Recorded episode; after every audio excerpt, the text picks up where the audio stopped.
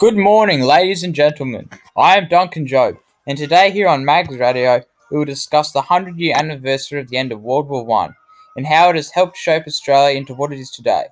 We will also introduce to you a wartime hero, a chap born in Adelaide and a working class man of Broken Hill, who defied all odds to save his fellow Anzacs, a story you're bound to love.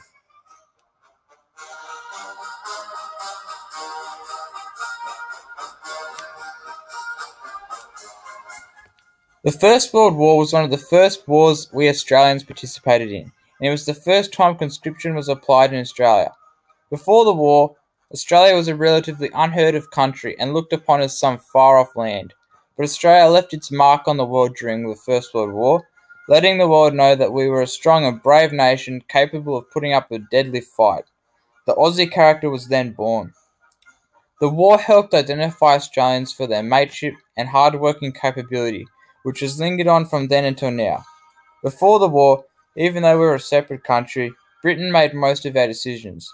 But after the war, we earned our independence through the sacrifice of our men on the battlefields, all in the name of showing loyalty to Britain.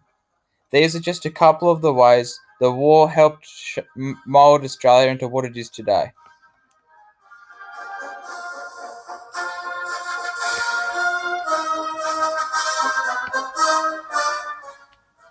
Australians love a good yarn, and the one I'm going to share with you today is the story of Roy Inwood. Roy was an Australian soldier who served in World War I in the 10th Australian Battalion. He was born and grew up in Adelaide, but later moved to Broken Hill, where he enlisted for the army. He was sent to Egypt in preparation for the invasion of Turkey.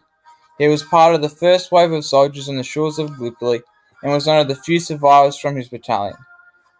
After Gallipoli, he was sent to the Western Front, where he captured three separate German machine gun posts single-handedly while under fire, saving many of his comrades' lives.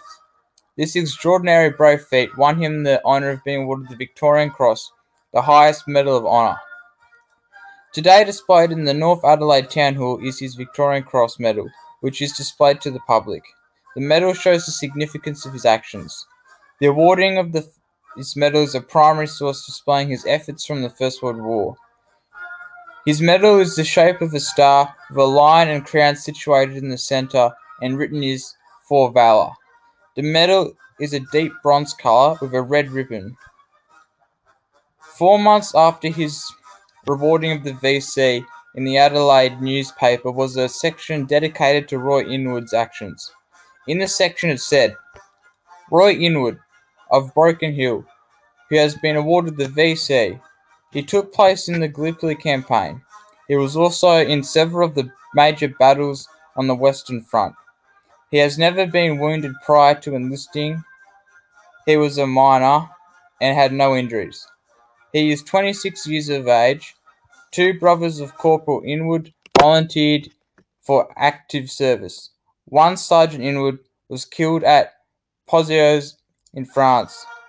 He was with Captain Blackburn at the time that officer won the VC. His other brother, Private Harold Inwood, was wounded in France and returned to Broken Hill a week ago. Source from the State Library of Victoria. Thousands of people across the country would have seen this article, which reveals Roy's significance. This article gives a useful insight for the public on the events that soldiers were facing overseas and this is why the World War One was one of Australia's most important events to date. I hope this podcast has helped you to learn more about the war and the events that how it helped shape Australia. Until next time, Duncan Job.